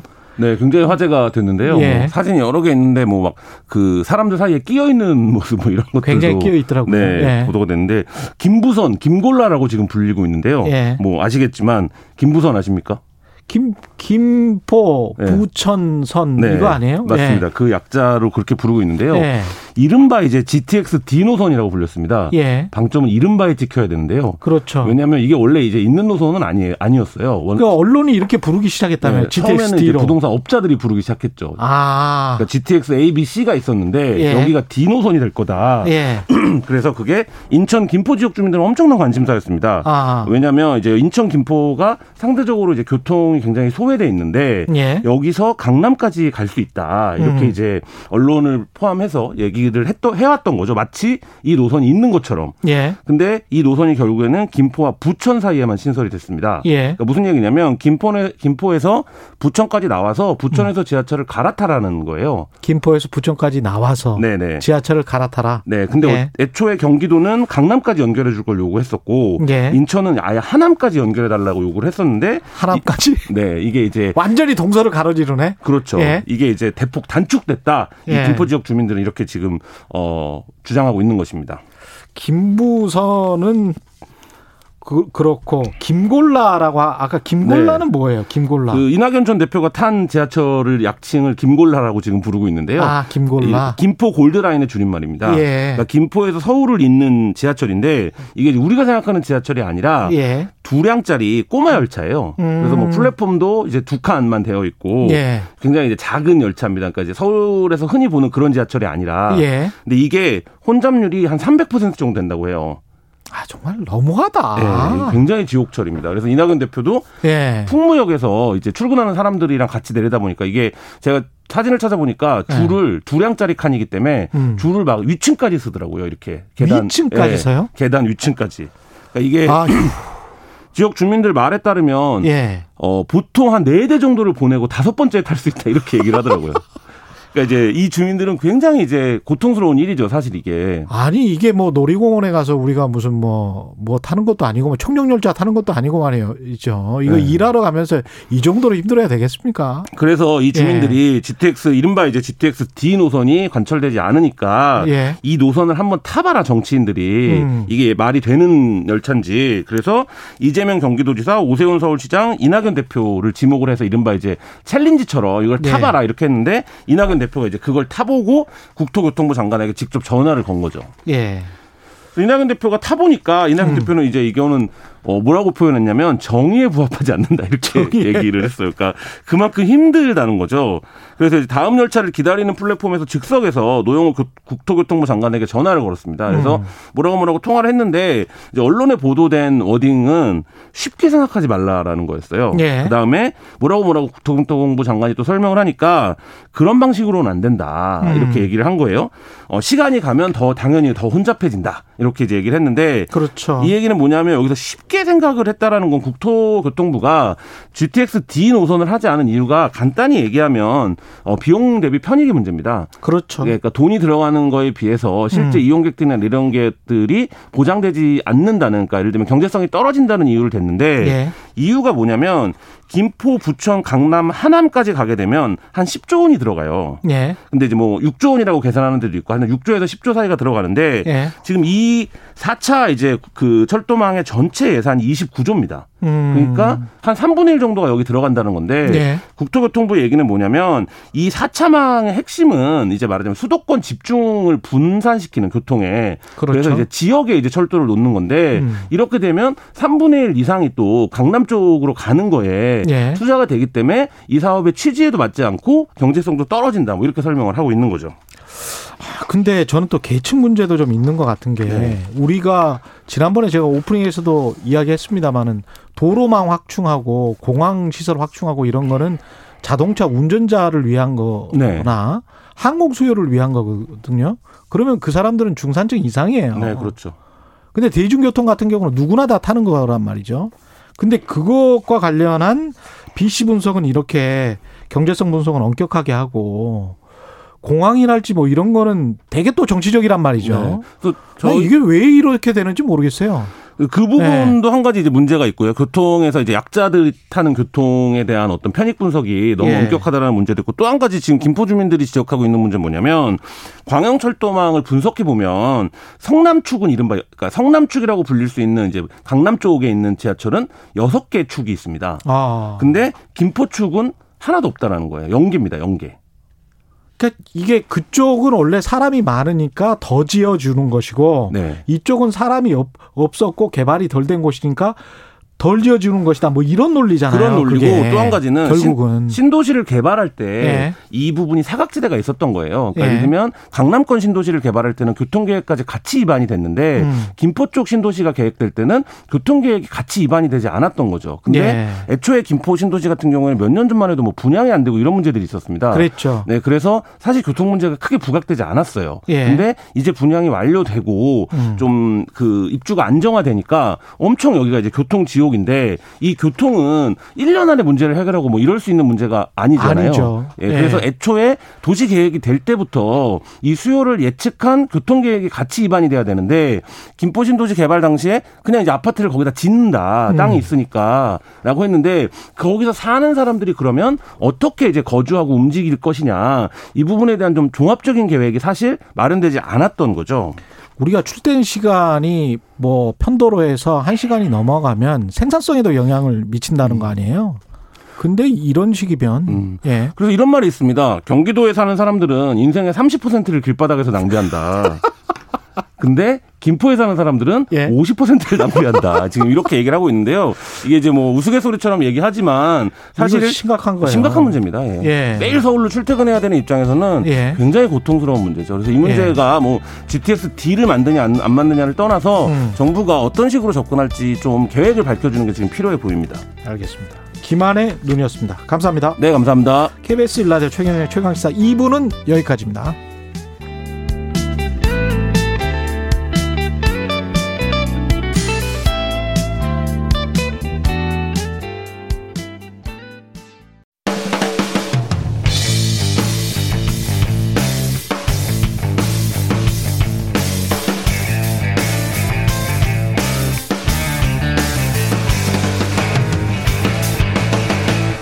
최경영의 최강 시사.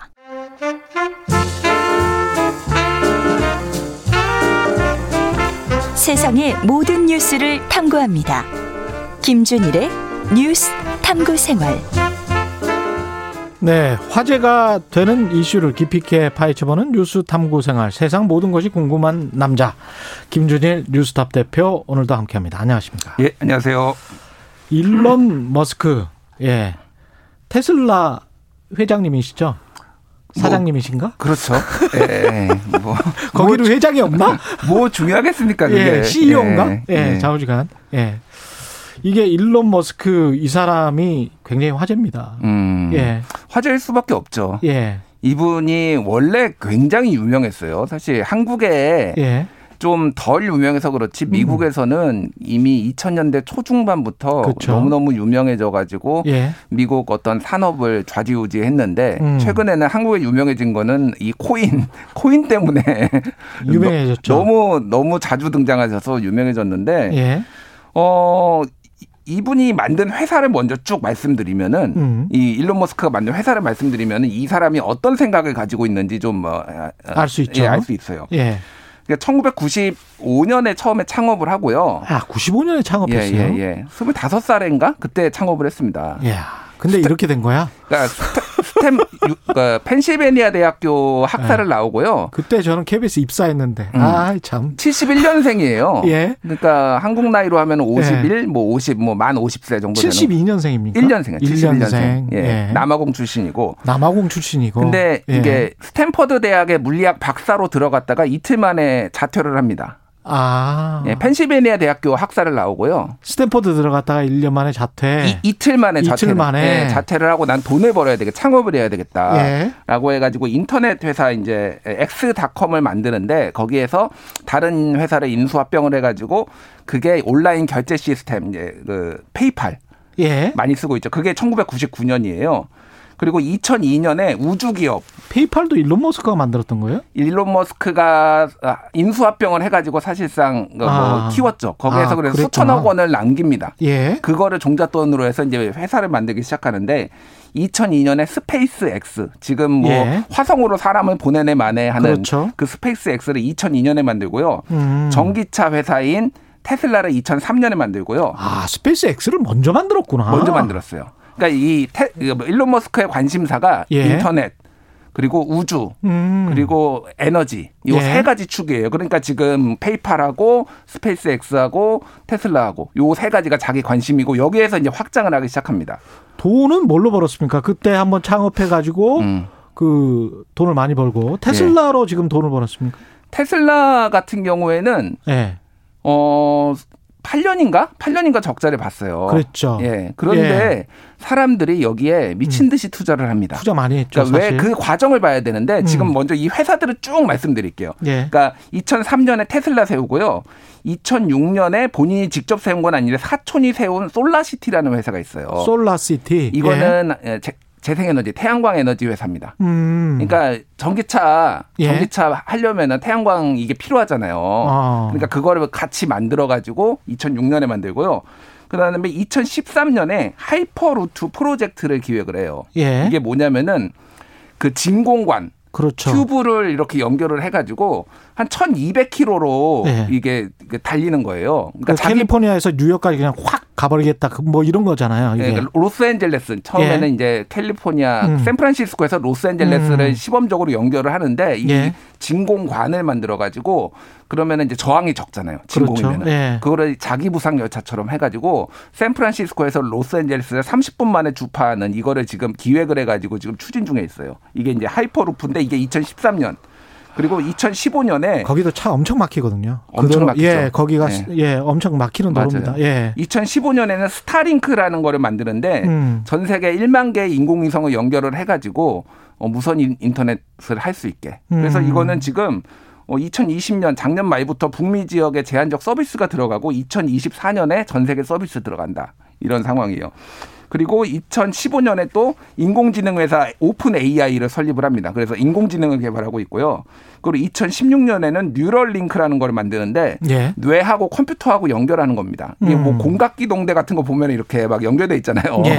약간 그런 느낌이에요. 그거를 2016년에 만들고 2017년에 어, 지하 운송 시스템 더 보링 컴퍼니라는 걸 만듭니다. 이게 뭐냐면은 차 그 뭐 이렇게 예. 차를 차량을 예. 지하에 이렇게 얻는 거예요. 그렇게 해서 예. 그, 그 판이 판이 움직이는 겁니다. 아 판이 예, 차를 얹어서 그래서 아, 말씀하셨듯이 상습적인 정체가 있잖아요. 그 예. 샌프란시스코나 맞습니다. 뭐 로스앤젤레스나 예. 상습적 정체예요. 거기는. 그러니까 예. 이거를 200km 속도로 음. 쫙 옮기겠다 지하에 그거를 만들겠다라고 해가지고 지금 3 3km 정도 만들어가지고 이미 시범 사업도 하고 있고요. 그럼 이런 식으로 지금 막 막 확장을 하고 있어요. 그러니까 이게 뭐냐 지금 여기 나오는 것들이 다 미래 산업입니다. 다 미래 산업이고 그걸 다 또 본인 돈으로 하는 게 아니고 펀딩 받아서 하는 거예요. 펀딩 받아서 하는 예, 거죠. 투자자들. 그래서 테슬라 아까 전에 돈 어떻게 벌었냐 예. 계속 적자 받는데 예. 투자금이 어마어마하게 들어와요. 계속 펀딩을 받았어요. 그래서 주가가 전설적으로 그 음. 주당 순이익 있잖아요. 예. 퍼라고 부르잖아요. 그렇죠. 천을 찍었습니다. 천배, 천배. 예. 그러니까 천년 동안 벌어야 돼. 예. 예. 천년 동안 벌어야 지금 그 투자한 음. 그 액수 있지 않습니까? 주가, 그 시가총액 그걸 볼 수가 있는 거예요. 그 정도로 고평가돼 있다는 거예요. 그러니까, 보통- PER가 10배면 예. 10년 동안 벌어야 그 시가총액이 된다는 이야기예요. 음. 예. 보통 이제 PER가 한 20 예. 정도면은 투자할 만하다. 그리고 그렇죠. 10 정도면은 어 이거는 우량 회사다. 뭐 괜찮다. 이렇게 얘기를 뭐, 예. 하는데 예. 천이면요. 예.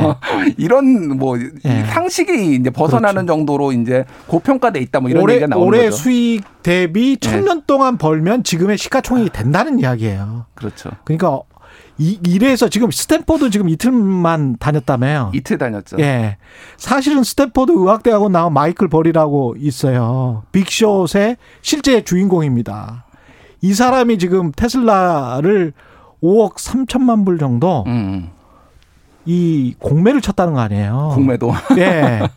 한 6천억 정도로 공매를 쳐버린 거예요. 음. 그래서 이 스탠포드끼리의 싸움이구나. 이틀 다녔던 사람과 의사로 나- 레지던트 했던 사람과의 지금 싸움이네. 그래서 공매도 예. 진짜 싫어합니다. 일론 머스크가.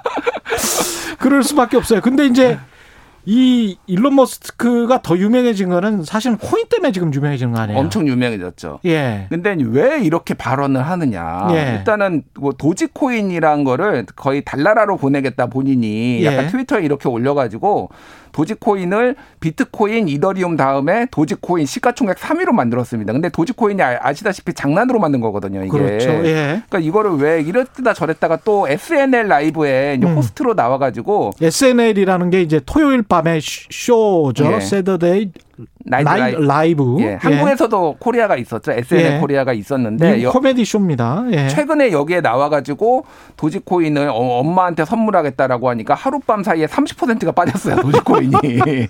그리고 비트코인 같은 경우에는 테슬라 결제로 쓰겠다라고 하니까 비트코인이 상한가를 쳤다가 그랬었죠. 5월 13일이었나요? 음. 최근에 비트코인이 이게 음. 친환경적이 아니다라고 하면서 결제를 안 하겠다라고 하니까 또 20%가 빠집니다. 아니 근데 비트코인이 친환경적이지 않다. 음. 뭐 전기 막 돌려가지고 그거 채굴한다. 이걸 몰랐을까요? 일론 머스크가 몰랐어 이런 천재가 이거 말도 안 되는 거야. 말도 안 되는 거죠. 왜냐면은 장, 그 비트코인 채굴이 얼마나 전기를 많이 먹냐면은 예. 작년 한 해 동안 비트코인 채굴로 들어간 에너지가 아르헨티나가 1년 동안 쓴 에너지하고 막 맞아요. 맞먹는다고 합니다. 예. 그 정도로 전기를 많이 쓰는 건데 그러니까 이율 배반적인 거죠.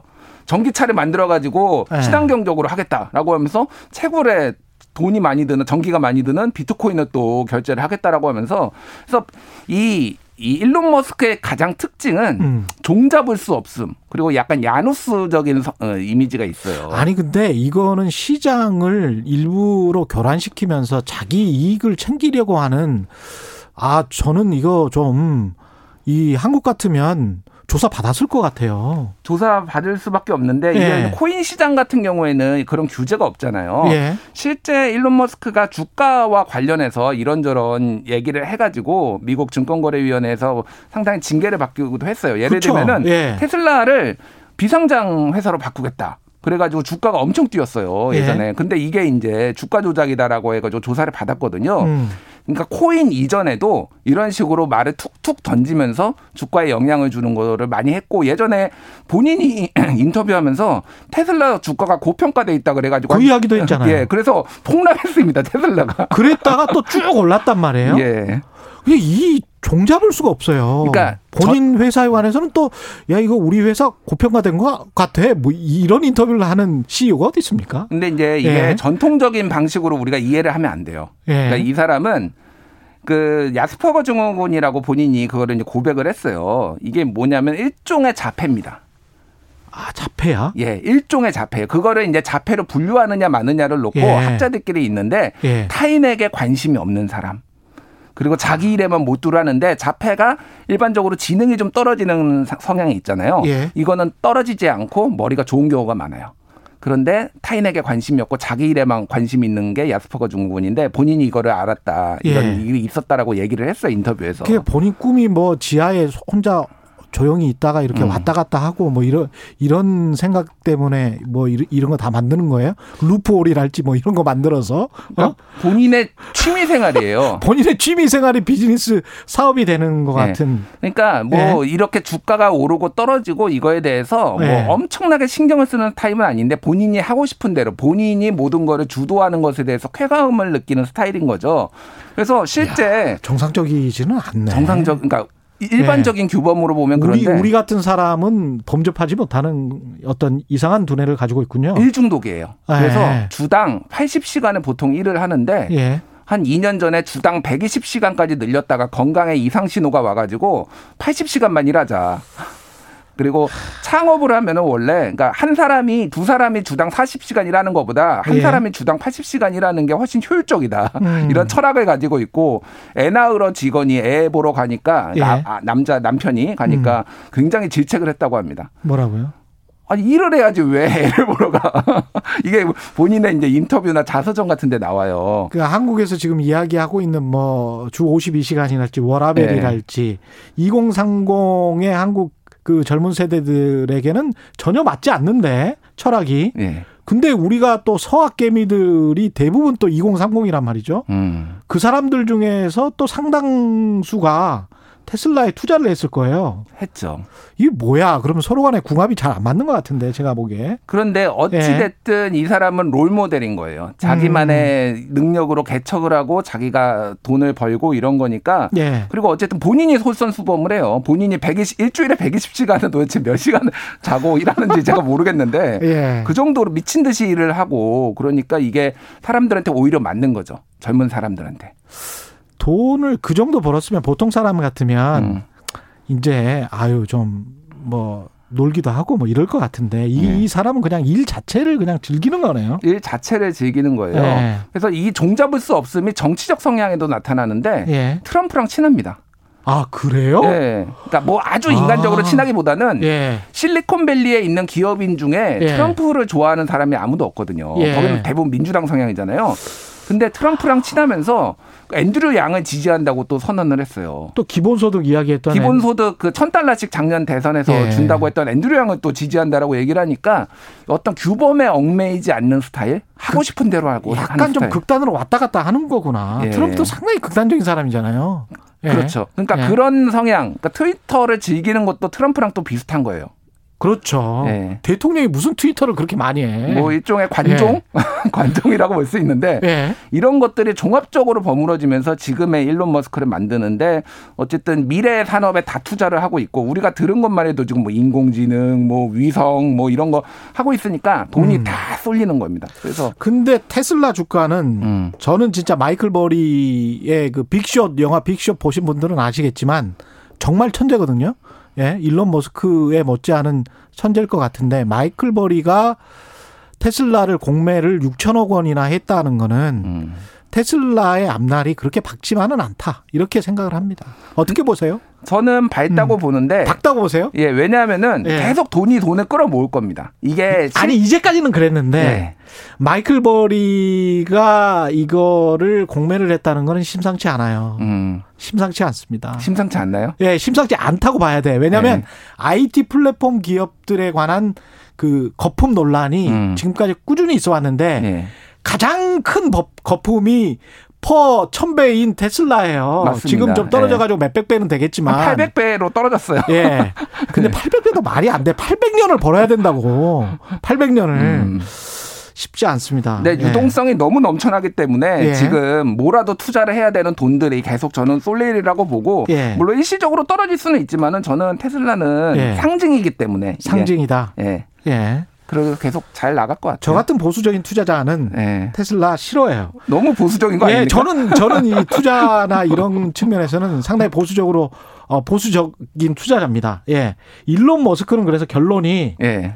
뭡니까 이 그냥 또 또립니까? 일론 머스크는 뭐 소위 예. 말하는 똘끼가 있지만은 예. 본인이 하고 싶은 거를 하는 본인이 모든 걸 주도하고 싶은 사람이고 비뚤어진 천재. 예, 비뚤어진 건 아니고 자기 중심적인 자기 이기적인 중심적인. 에고 강한 천재라고 보면 될 것 같아요. 그게 비뚤어진 거지 뭐야. 그러니까 규범에 얽매이지 않는 스타일인 거죠. 규범이 얽매이지 그 않는다. 전에 착한 뭐 실리콘밸리의 뭐, 뭐 마이크로소프트의 뭐 빌 게이츠라든지 이런 사람하고 완전히 다른 거예요. 그러니까 오히려 이 자유분방함이 2030한테 어필을 하는 걸 수도 있습니다. 그래서 예. 그 토니 스타크 그 영화 뭐였죠? 아이언맨. 아이언맨의 롤 모델이잖아요. 여기가 그렇죠. 이거를 맞죠, 보고 맞죠. 만들었어요. 예. 그러니까 일론 머스크를 보고 이거 만든 겁니다. 토니 스타크랑 약간 좀 얼굴도 비슷한 게 얼굴도 생긴 것 비슷하고. 예. 그리고 예- 예전에 그 엠버 허드랑 예. 바람도 폈어요. 조니 뎁하고 결혼했는데 예. 그 결혼 상황에서 일론 뭘, 머스크랑 뭘 못하겠어요.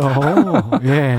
바람 많이 폈겠지 뭐. 거기에 예. 토니 스타크도 바람 잘 피잖아요. 예. 거기서. 그러니까 모든 게 막 맞아 떨어지는데 예. 하고 싶은 대로 다 하는 거. 그러니까 우리는 조심해야 된다. 투자는 예. 조심. 이분의 투자는 말에 조심해야 되고 예. 이분은 행복하시겠습니다. 본인 하고 싶은 대로 다 하네. 120시간 일하면 행복할까요? 근데 일주일에. 아, 그건 싫어요. 예, 예. 말씀 감사하고요. 지금까지 김준일 뉴스톱 대표였습니다. 고맙습니다. 예, 감사합니다. KBS 일라디오 최경영의 최강 시사 듣고 계신 지금 시각은 8시 47분으로 향하고 있습니다. 여러분은 지금 KBS 1라디오 최경영의 최강 시사와 함께하고 계십니다. 네, 미얀마 군부 쿠데타에 저항하는 일반 시민들의 희생이 갈수록 커지고 있습니다. 구금 인원만 2,500여 명, 사망자도 800여 명. 이게 공식 수치니까요. 훨씬 더 더 있을 것 같습니다. 또 자국민에 대한 유혈 진압을 보면 마치 1980년 5월 강주와 비슷한 상황이죠. 이러한 미얀마 상황, 미얀마 민주주의를 위해서 종교계가 발벗고 나섰다고 하는데요. 구체적으로 미얀마와 어떤 연대를 하고 있는지 실천 불교 전국 승가회 실천 불교 전국 승가회 공동 대표이신 한우수님 연결돼 있습니다. 안녕하세요. 네, 안녕하십니까. 한우입니다. 예. 실천 불교 전국 승가회는 어떤 단체죠? 예, 실천불 전국 순간에 이제 70년, 80년대 그 민주화 운동을 함께 했던 스님네들이 예. 이렇게 결정을 했습니다. 지금 그 민주화운동 기념사 때 이사장하고 있는 최선스님이라든가 예. 청화스님 이런 대표적인 스님들이 결정을 해가지고 인권, 민주, 통일, 환경운동 그리고 지금 로또스월드를 통해서 이제 국제 구호 활동도 하고 있고 그렇습니다. 아, 그러니까 80년에 이제 전두환 군부 정권에 의한 광주 시민 학살을 계기로 그 만들었던 불교 단체가 예, 예. 그렇죠. 진보 단체가 결성이 됐죠. 70년대 말에 이제 민주화운동 활동했고, 또 예. 80년대 광주 5.18 당시 때 이렇게 학살을 목격하고, 또 예. 87항전도 60항전 같이 해왔던 스님네들이 그 이후로 이제 좀, 예, 결성을 했었죠. 예, 그래서 이 단체가 미얀마 민주화 운동 지지 연대 성명서를 냈죠. 예, 예. 성명서를 내고 또, 예, 민주화, 그 미얀마 민, 민주화 운동을 그 지지하는, 예, 신, 예, 불교 행동이라고 하는 단체를 또 결성해가지고 같이 활동하고 있습니다. 지지 연대 성명서의 내용 주요한 내용 좀 소개시켜 주세요. 실은 이제, 이 군부 이제 구테타를 종식하고 또, 그 살상을 또 좀 금지하고, 예. 또못 하는 거 하고 또 이렇게 유엔을 통해서 안보리라든가 이런 걸 통해서 좀 제재하고, 예. 국내에 또 이렇게 에, 거기에 관련된 기업들이 많이 있지 않습니까? 예. 그럼 또 관계를 또 청산해 달라고 하는 거 여러 가지 뭐 메시지가 많았습니다. 아, 일단은 이제 죽이지 마라. 예. 예, 예. 사람이 예. 너무 많이 죽고 있으니까. 예. 그게 불교적 가치로 봤을 때 이제 살상을 하지 말라와 맥락이 비슷해서 예, 그렇죠. 불교는 평화, 자비, 종교, 또 불살성을 엄시해야 되는 계율이 이렇게 근본이거든요. 예. 이렇게 자기네들 개인적인 권력이라든가 또 이렇게 탐욕에 눈이 멀어가지고 국민들 나라를 지켜야 되는 국민들이 국민을 향해서 이렇게 뭐 그것도 이렇게 무슨 잘잘못을 따져서는 것도 아니고 무자비하게 지금 살상을 하고 있거든요. 그리고 일부 또 이렇게 장기를 적출해가지고 뭐 길가라 뭐 아무데나 시신을 이렇게 예. 유기하고 방치하고 이런 일이 이런 지금 이렇게 좋은 세상에 있을 수 없는 일이지 않습니까? 그렇죠? 예. 이게 지금 미얀마의 지금 상황이 80년 광주와 비슷하게 보시는 겁니까?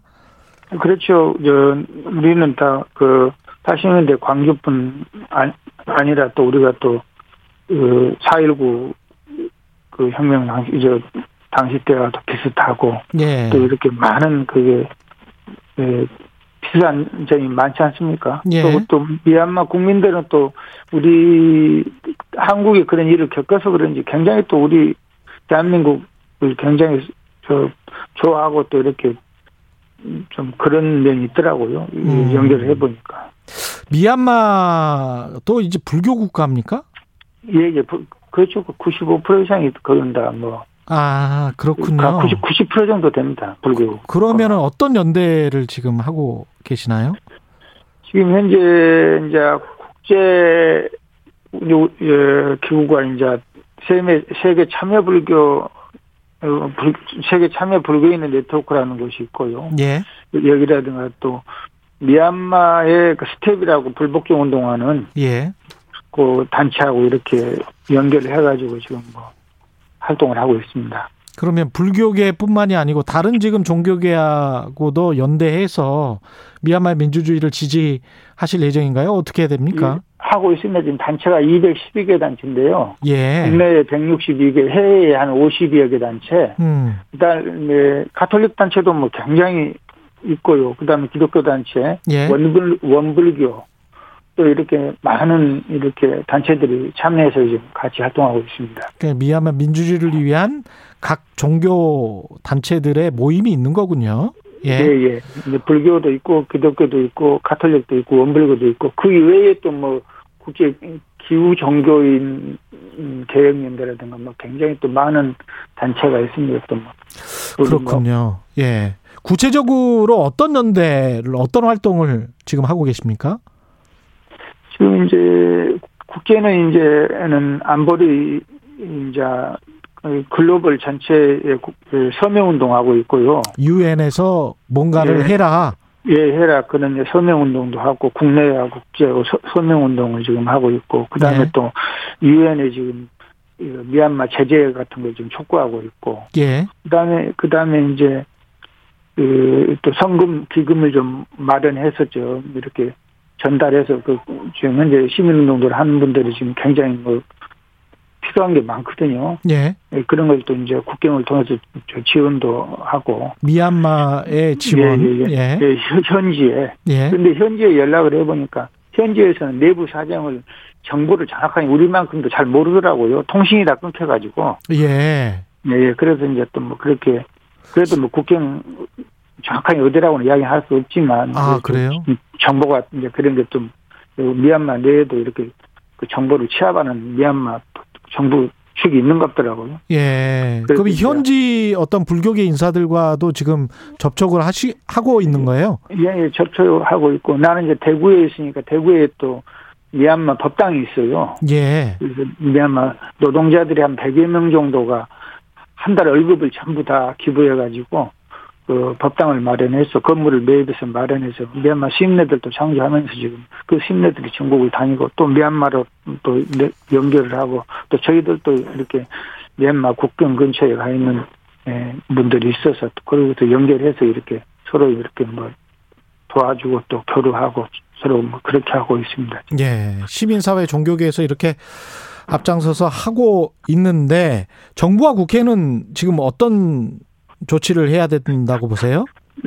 정부 당연히 지금 현재 정부에서는 예. 그 미얀마하고 국가 기금이 국민연금이라든가 이 기금이 많이 들어가서 미얀마 이렇게 군부가 운영하는 사업에 이렇게 투자된 것이 많습니다. 아. 네 그런 것도 있고 미얀마의 기존 기존에 이제 사업 투자를 했던 것들이 좀 있겠죠. 예, 예. 예. 그렇죠. 저뭐 포스코라든가 예, 뭐 예.